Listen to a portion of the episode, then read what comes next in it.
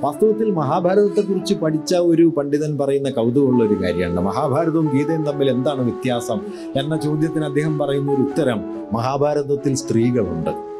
സ്ത്രീകളുടെ നിത്യയാതനകളുണ്ട്. ഗീതയിൽ സ്ത്രീയില്ല. ഗീത പുരുഷാധികാരത്തിന്റെ ഒരു ലോകമാണ്. പുരുഷ ചിന്തയുടെ പുരുഷന്റെ വിജയത്തിന്റെ പുരുഷന്റെ ധർമ്മസങ്കടങ്ങളുടെ ലോകമാണ്.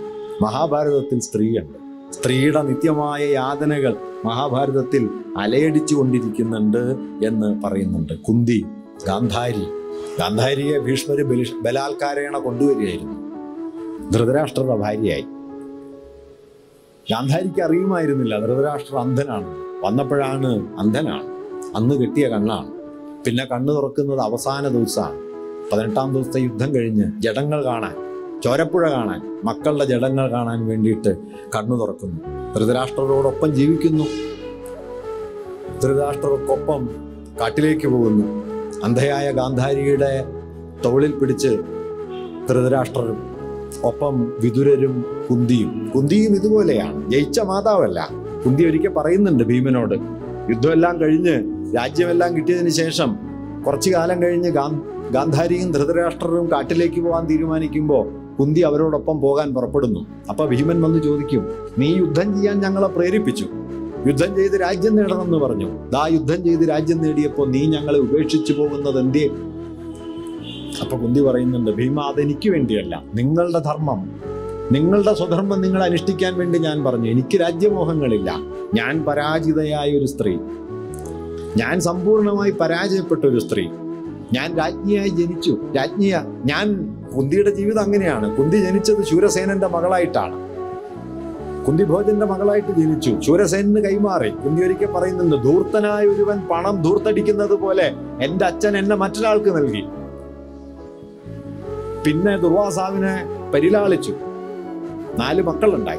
ഒരാളെ വെളിപ്പെടുത്താൻ കഴിഞ്ഞില്ല. മൂന്ന് മക്കൾ. വലിയ രാജാധികാരിയായി രാജ്ഞിയായി രാജ്യം നഷ്ടപ്പെട്ടു. രാജമാതാവായി രാജ്യമില്ലാണ്ടായി. അവസാനം എല്ലാം കിട്ടുമ്പോഴേക്കും ജീവിതം നിരർത്ഥകമായി തീർന്നു.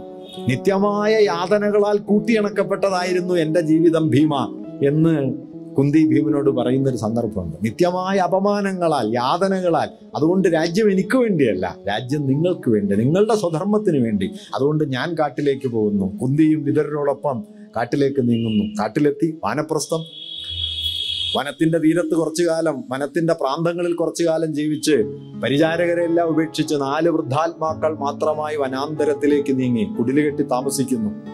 ഒരു ദിവസം കാലത്ത് ധൃതാഷ്ട്രം പറയുന്നു നിങ്ങൾ കണ്ടുകൊണ്ട് കാണുന്നതിനേക്കാൾ കൂടുതൽ എനിക്കറിയാം.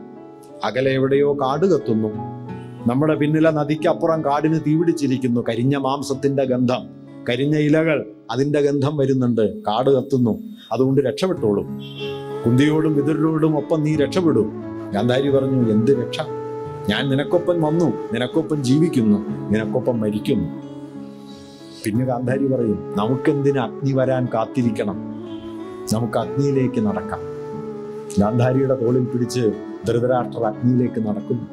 കത്തുന്ന കാട്ടിലേക്ക് നടക്കുന്നു. പിന്നാലെ കാൽപ്പെരുമാറ്റം കേൾക്കുന്നു. ധൃതരാഷ്ട്രർ ചോദിക്കുന്നു നിങ്ങളും ഞങ്ങളും?